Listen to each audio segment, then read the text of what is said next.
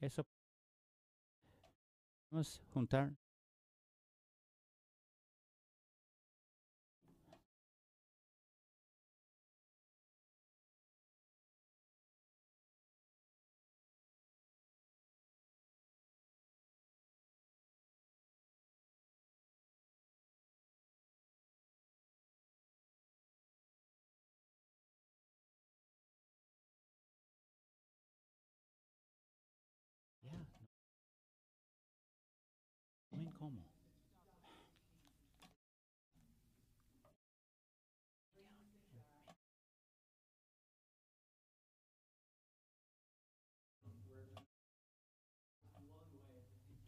Estaba asombrado por la cosa. Regístrese.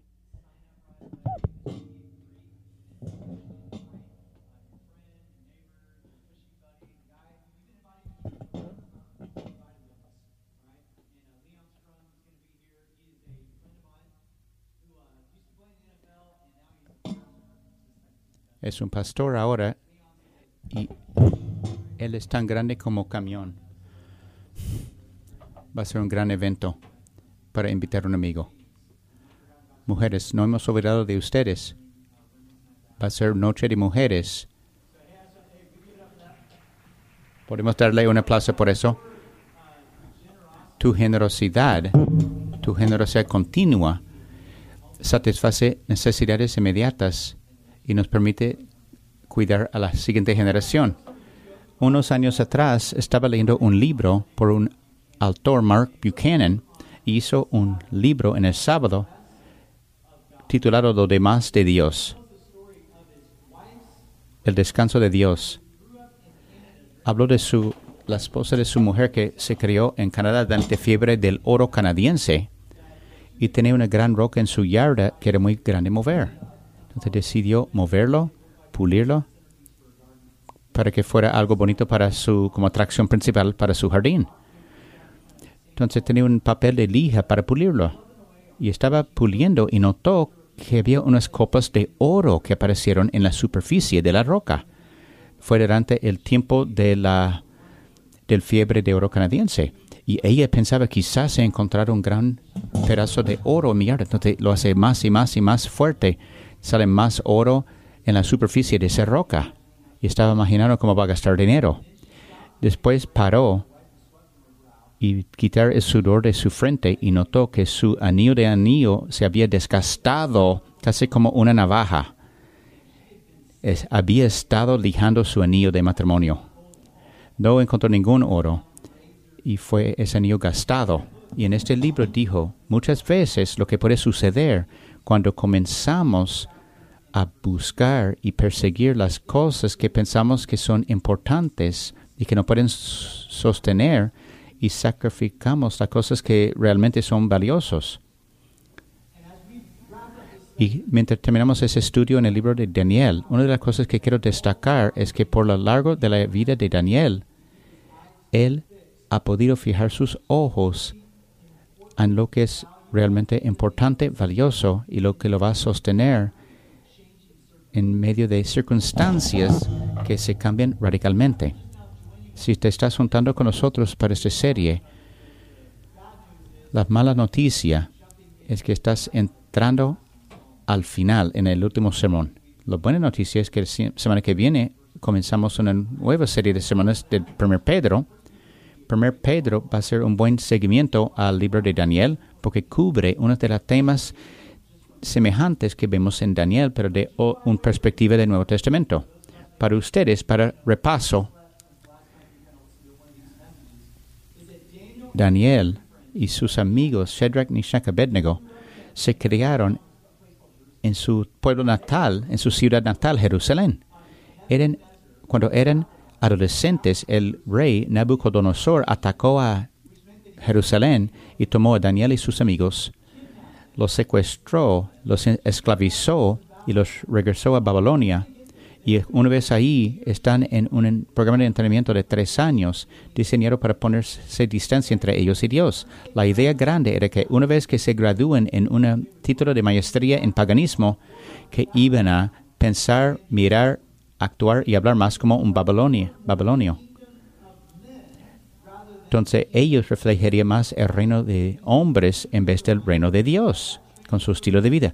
Ese programa de entrenamiento está vivo hoy en día y tú y yo estamos siendo formados en la imagen y semejanza de algo o alguien. La pregunta es quién es. Daniel y sus amigos. Este programa de indoctrinación falló tristemente y no peleaban contra Nabucodonosor en Babilonia. No se aislaron de él. En, contra, en turno, tomaron esas palabras que Jeremías el profeta escribió donde dijo, quédate en exilio. Y piensa, esas tres palabras no tienen ningún sentido. porque yo escogería permanecerme en exilio? Ese es donde Dios te ha enviado. Entonces Dios los envió a exilio para orar para paz y prosperidad de la ciudad. Y es exactamente lo que Daniel y sus amigos hicieron.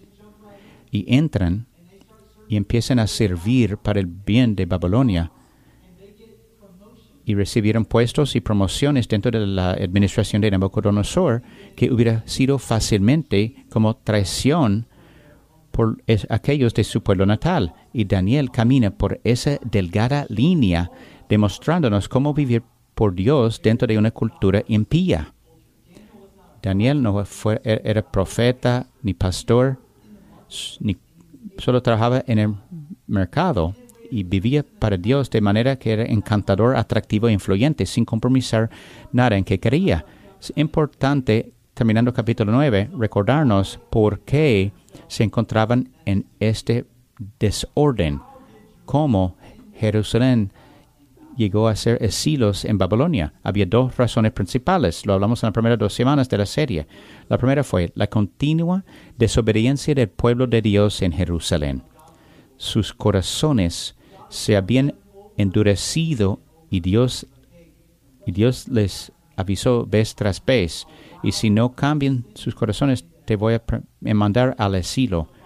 Y después eso es lo que ocurrió.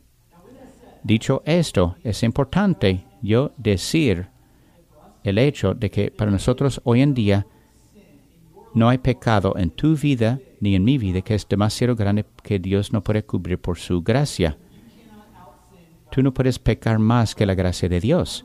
Sin embargo, el pecado no arrepentido, que significa que voy a rehusar de reconocerla, llevarlo a la luz o limpiarme, el pecado no arrepentido lleva a la gente hacia el asilo.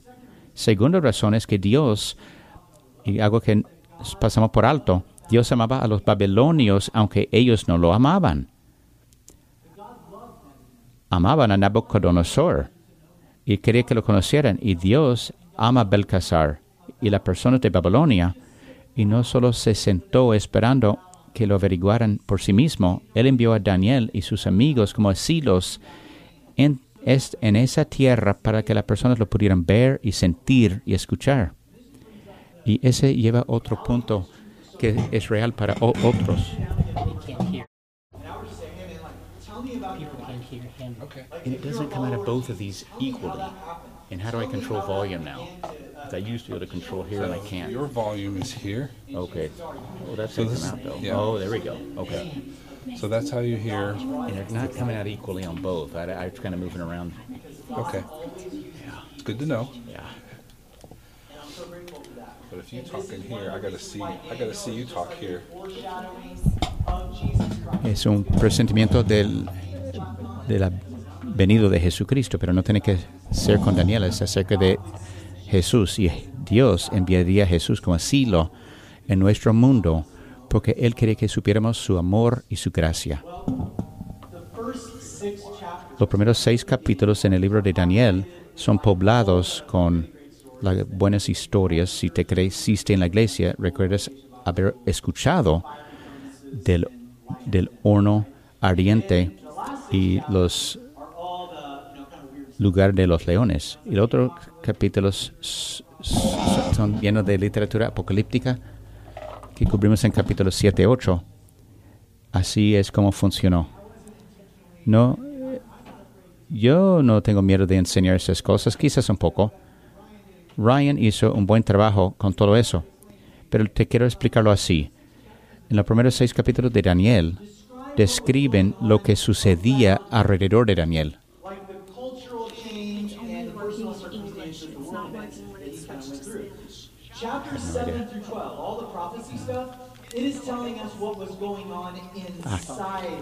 Daniel. en la sociedad de Daniel mientras él vivía eso. Lo que hace es que nos da un vistazo de sus miedos, ansiedades y sus preocupaciones y nos demuestra que Daniel fue ser humano después de todo. Y por las últimas semanas, si estás viéndolo con nosotros, vimos que Daniel claramente comía muchos burritos de, no, de microondas por la noche y tenía unos sueños locos. Y la cosa increíble de eso, él podía interpretar los sueños de otras personas, pero no podía interpretar sus propios sueños. Dios envió a Gabriel para ayudar a Daniel a interpretar sus propios sueños. Y mientras llegamos a la conclusión del capítulo 8, Daniel está teniendo unas noches sin poder dormir. Está chocado por dos cosas, la condición de su asilo, de su pueblo de asilo, Babilonia, y con la condición de su propio pueblo natal. Y Daniel lo que hace en capítulo 9 es reflejando en las décadas que ha pasado en asilo. En es- Piensa lo que tú hacías con 13 años. Cuando Daniel tenía 13 años, es donde es secuestrado. Es un anciano en sus 80, 90.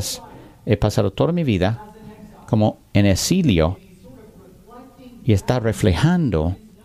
Y no es si, tiene miedo de eso. Estaba leyendo eso la semana pasada y había una vieja película que entró en mi mente, no sé si ha visto, con Richard Dreyfuss, que se llama El Opo de Mr. Dreyfuss, de Señor Dreyfuss. En esa película, Mr. Holland tiene sueños de ser compositor de música y en turno tuvo que tomar un trabajo en una escuela local y está resentido y rencoroso y dice solo va a ser por un semestre. Y el semestre se convierte en un año y un año en cinco años y cinco años en una década. Y, todo ese tiempo está desilusionado y ese sueño de ser compositor está saliendo de sus manos hasta que llega el último día. Y sus niños y sus ex estudiantes entran en el auditorio ellos han convertido en ser su opus, su gran maestro, su gran obra. Y quería toda esa fama para sí mismo, pero en turno fue exiliado, impactando la vida de esos otros. Y de manera similar, ese es lo que vemos en capítulo 9. Daniel está en exilio por 67 años y está reflejando. Y quiero comenzar en versículo 2 del capítulo 9, Daniel. Dice, en el año primero de su reinado, yo, Daniel, miré atentamente en los libros del el número de los años de que habló Jehová al profeta Jeremías que había de cumplirse las desoluciones de Jerusalén en setenta años. Y volví mi rostro a Dios, el Señor, buscándole en oración y ruego, en ayuno, silicio y ceniza. Me gusta que Él no ha dejado de aprender y crecer. Eso me gusta de Él.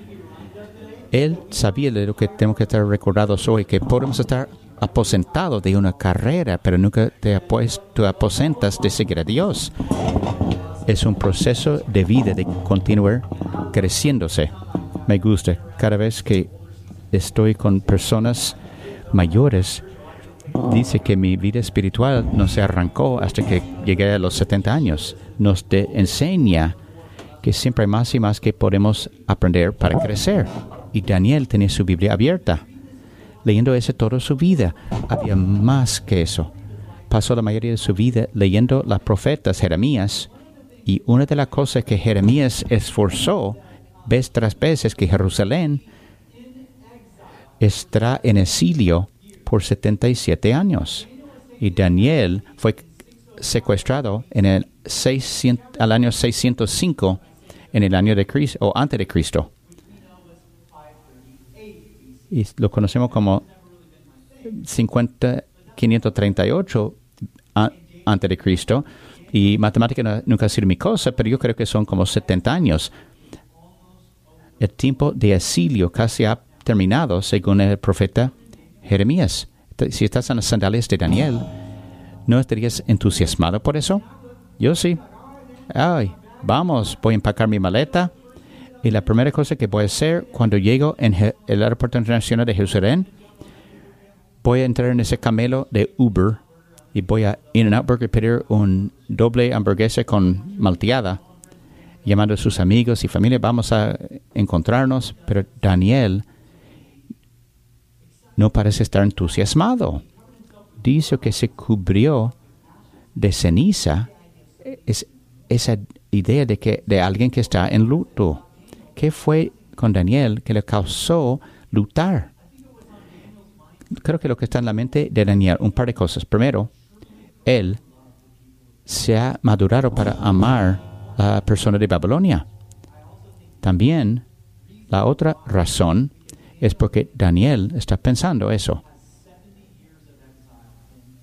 Si han sido suficientes 70 años de exilio, que es mucho tiempo, si ha sido suficiente para suavizar corazones endurecidos, si estamos listos a ser libres, preparados, regresar y vivir para Dios. Me recuerda de lo que hemos pasado en los últimos dos o tres años con la pandemia. Y recuerdo haber escuchado de eso al punto donde yo estaba náusea, tenía, me dio náusea cada vez que lo escuchaba, como nuevo normal, y cuando las cosas vuelven a ser a lo normal, y hablando de qué, qué es el- lo normal, si es el normal que queremos regresar, a qué queremos regresar. Sería horrible gastar esta crisis para regresar a como vivíamos antes, y honestamente no lo sé. No sé si es realmente cambiado o si estamos más cerca de Dios o no, pero de manera similar, Daniel diciendo, si queremos volver a lo normal, si han sido impactados nuestros corazones, si hemos crecido o acercado más a Dios, es lo que está diciendo Daniel. Y en versículo 4 sigue, y oré a Jehová mi Dios e hice confesión diciendo, ahora Señor, Dios grande, digno de ser temido, que guardas el pacto y la misericordia con los que te aman y guardan tus mandamientos. Hemos pecado, y eso viene de hombre que está en exilio por 70 años diciendo eso. Hemos, hemos pecado, hemos cometido inquiedad, hemos hecho y hemos sido rebeldes y nos hemos apartado de tus mandamientos y de tus ordenanzas.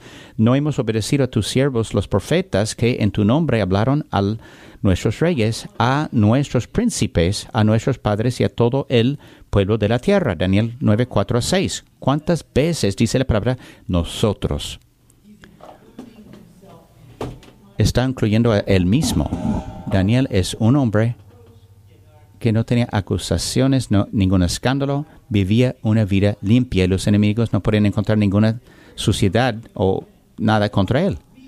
Él dice, nosotros nos hemos pecado en contra de ti. ¿Has notado que cuando hacemos eso es cuando estamos asociándonos con un grupo de personas que nos refleja bien? Aquí es un ejemplo. Yo estoy agradecido que está el otoño y ha regresado el fútbol americano. Ah, ¿Puedo recibir un amén? Con tal que cambien las hojas y está fresco fuera y el- hay fútbol americano. Pero has notado que cuando nuestro equipo está ganando, es nosotros.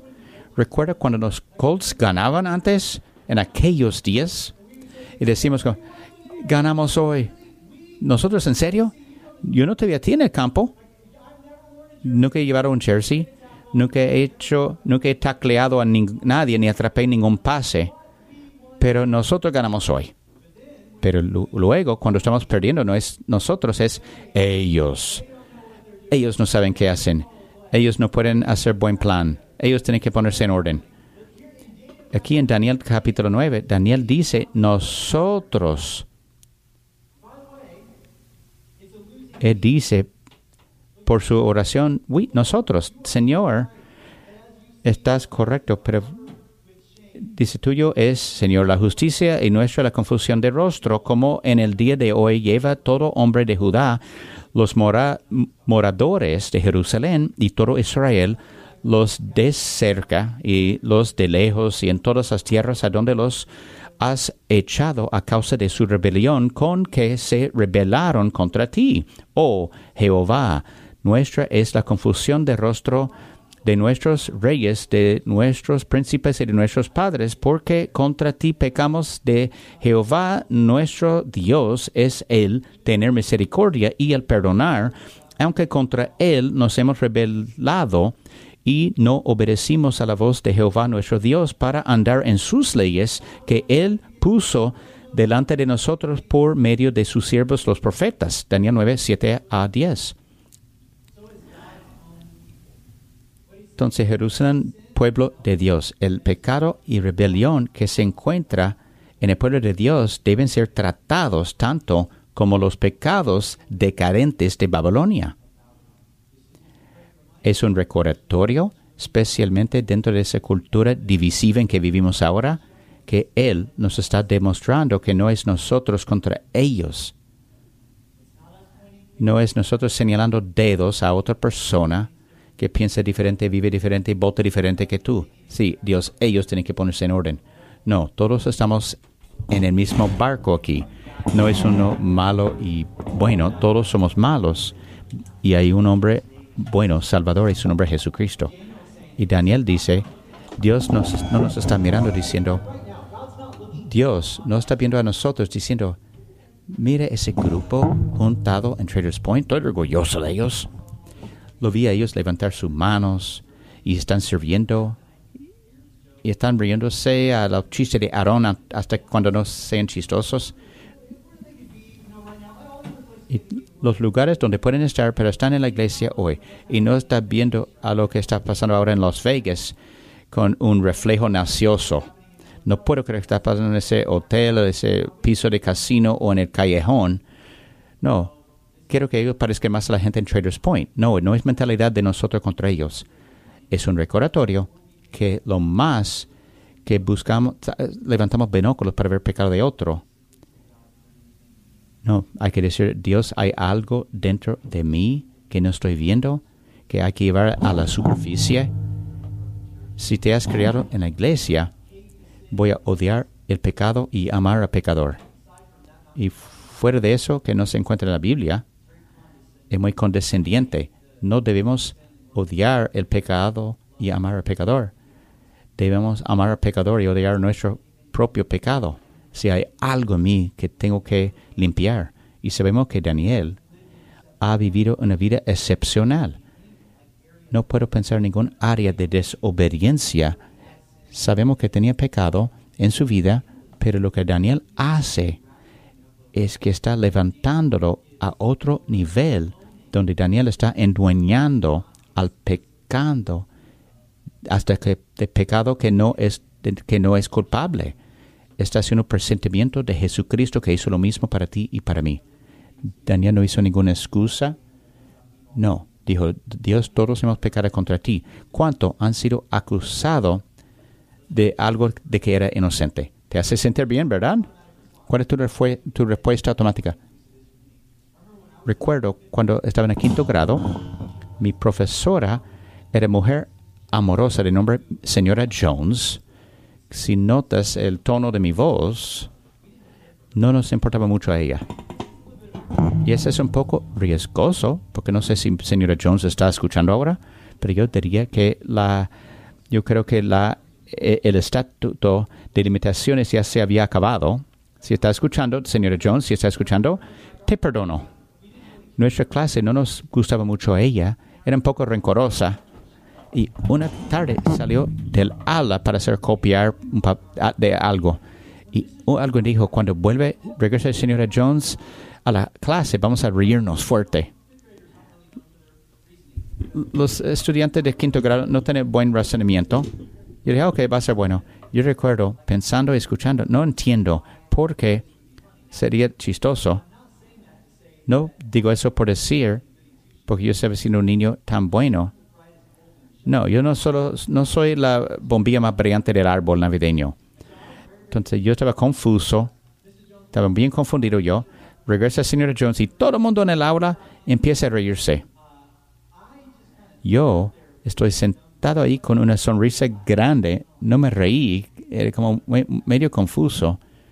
Pero señora Jones pensaba que toda la clase se reía y respondió como pensarías que lo hiciera. Estaba muy disgustada, eh, fue irrespetuoso.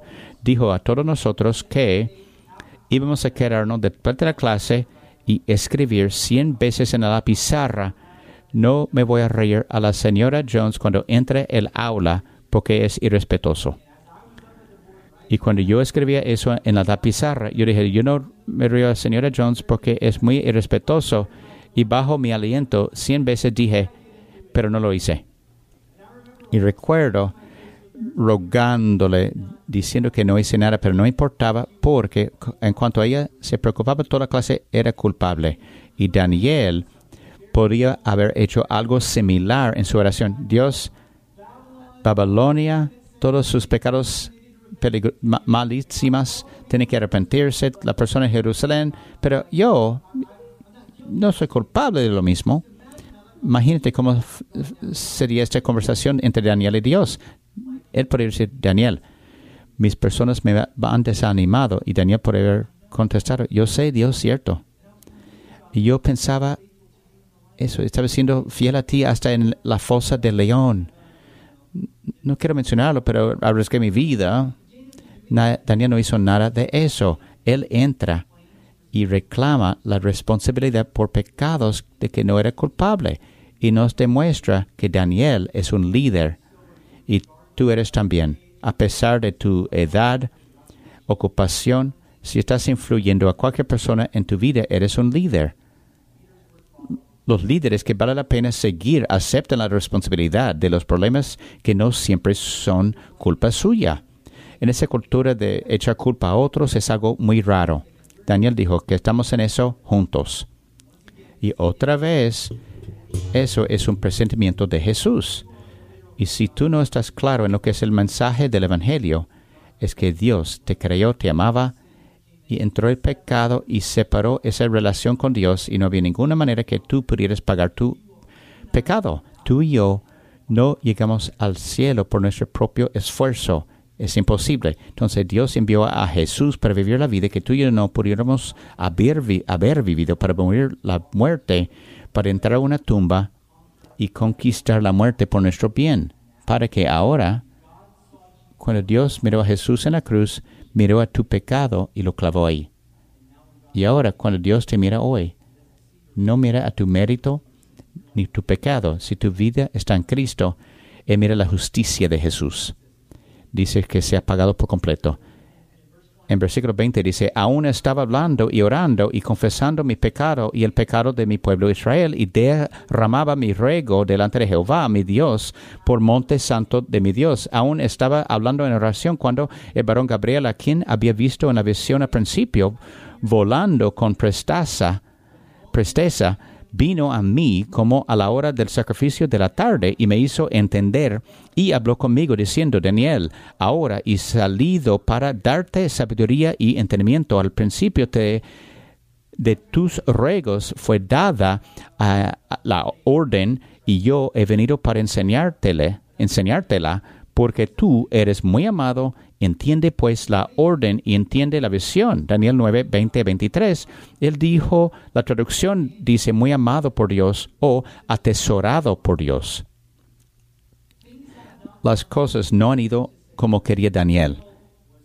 Él fue secuestrado, esclavizado, castrado, ha sido engañado y traicionado por compañeros de trabajo y rivales y su vida, no ha sido ninguna paseo en el parque y Gabriel le dice, Daniel, eres atesorado, eres amado por Dios, que te hace preguntar, wow, me gustaría ver que Dios hace sus enemigos, que hace eso a Daniel que amaba.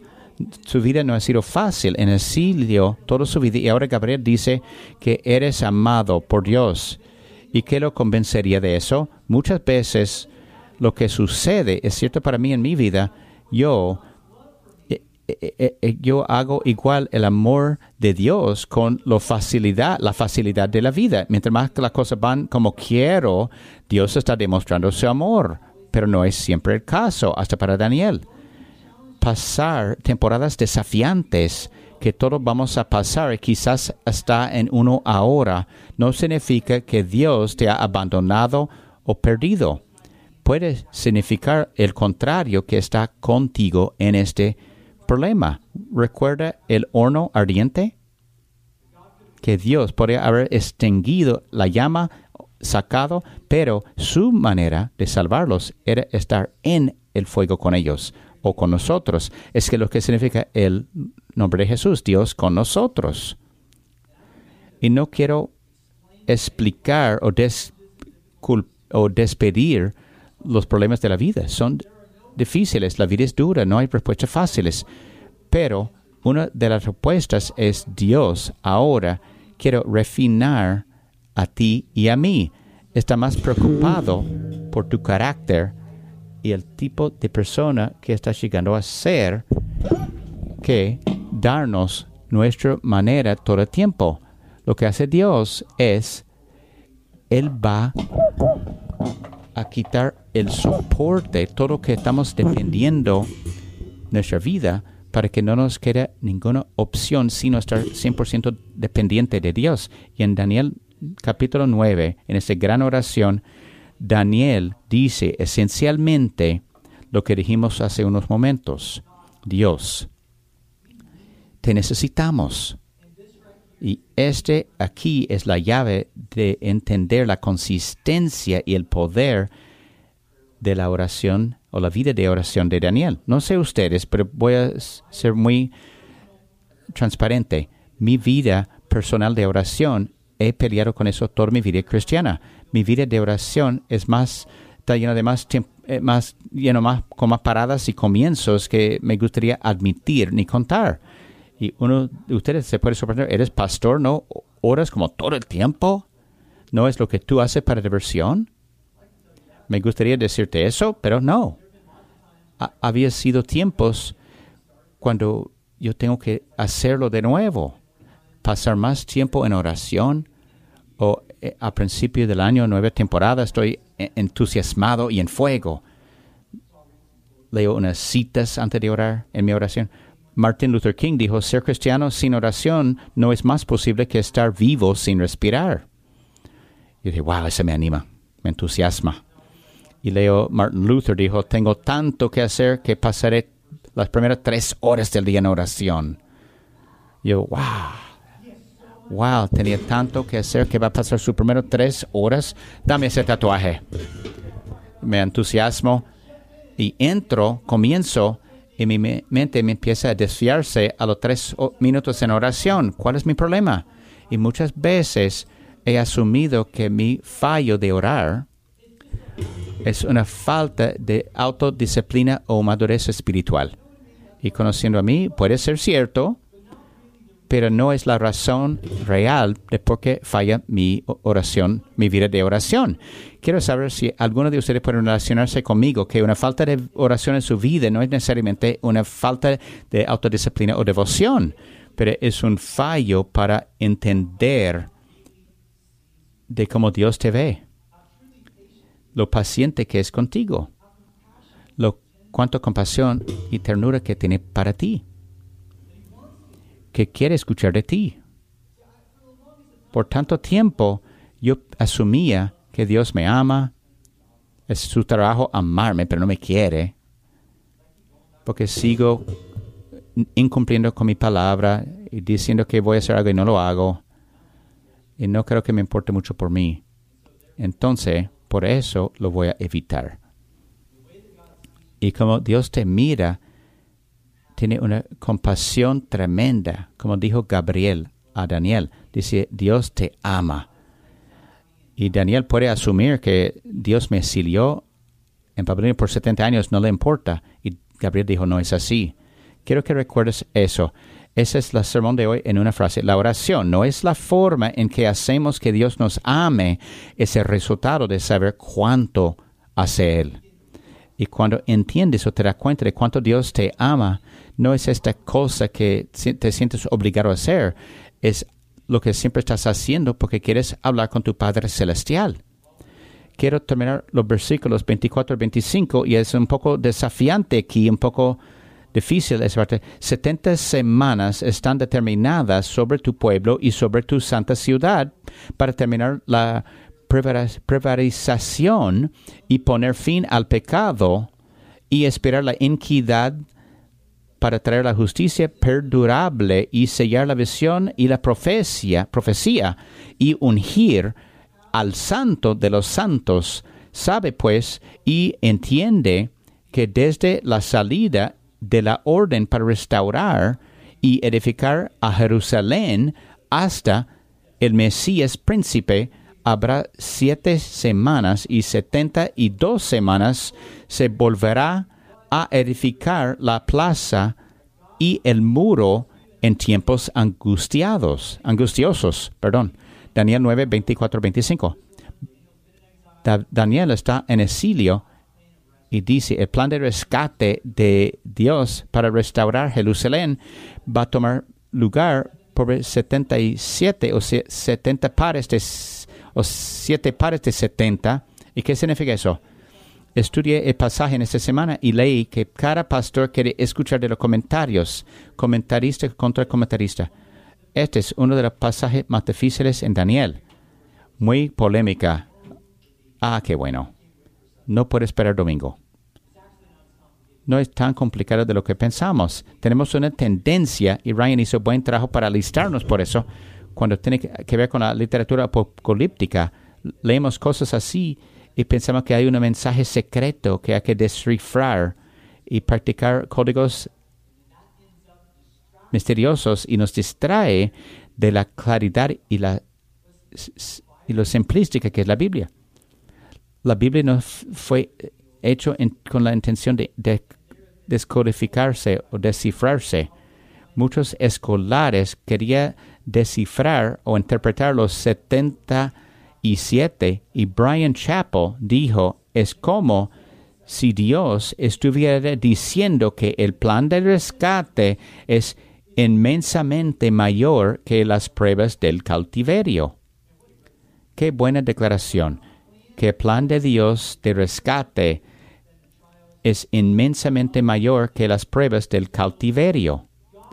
Entonces el plan de Dios de rescate, que para saber es el mensaje del Evangelio, no solo habla de Daniel en Jerusalén, habla de nosotros, es inmensamente mayor que las pruebas del cautiverio. Y lo interpretamos el 77 o los siete pares o grupos de 70, que es decir, un grupo infinito de perfección decir que cuando Pedro pidió a Jesús en Mateo 18, ¿cuántas veces debo perdonar? Y Jesús dice, 70 veces por 70. No, 70 veces por 70. Es el mismo tipo de sentimiento que Dios dice a Daniel y dice a tú y a mí hoy en día, en nuestro exilio. Has pasa- tiempo has pasado en cautividad, te voy a rescatar y mi rescate va a ser como 70 veces por set- 70 o 70 veces por 7. Y su restauración va ser mayor que cualquier cosa que estás pasando. Entonces quiero terminar con esa pregunta. ¿Qué estás pasando ahora? ¿Qué tiene el cautiverio ahora mismo?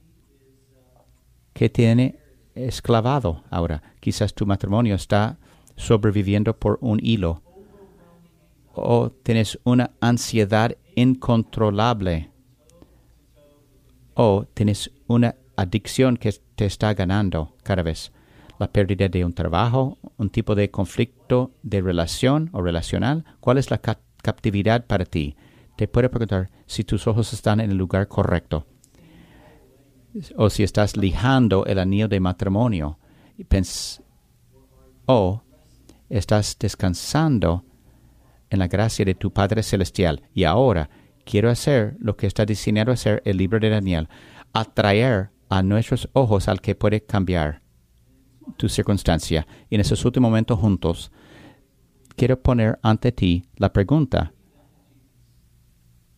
¿qué has hecho con Jesús? ¿Se has de- derivado de Él, desfiado de Él? Y hoy te quiero dar una oportunidad para reclamar lo que Dios te quiere dar.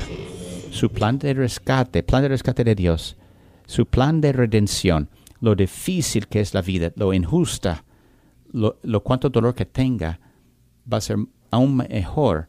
Y Él promete ahora estar contigo hoy mismo. Con esto en mente, oramos juntos, Padre. Te damos gracia que eres un Dios que es justo y, y, y un Dios que es misericordioso y gracioso.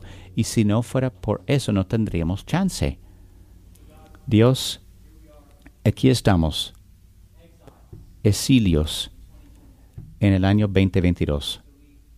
Entonces confesamos a nuestros pecados ante ti. Pedimos que examines a nuestros corazones en ese último momento que estamos juntos hoy. Búsquenos. Demuéstranos de que tenemos que arrepentirnos. Y pido, si hay alguien aquí hoy que está incierto acerca de su relación contigo, que no salgan de este lugar sin responder a esta gracia que has hecho disponible por Jesucristo. Gracias por el mensaje y el ejemplo que fue Daniel para nosotros, que cuando estamos entre leones, seguimos mirando hacia ti para ayudarnos y rescatarnos. Dios, en esos últimos momentos juntos, guíenos donde estamos y hable. Lo pedimos en tu nombre.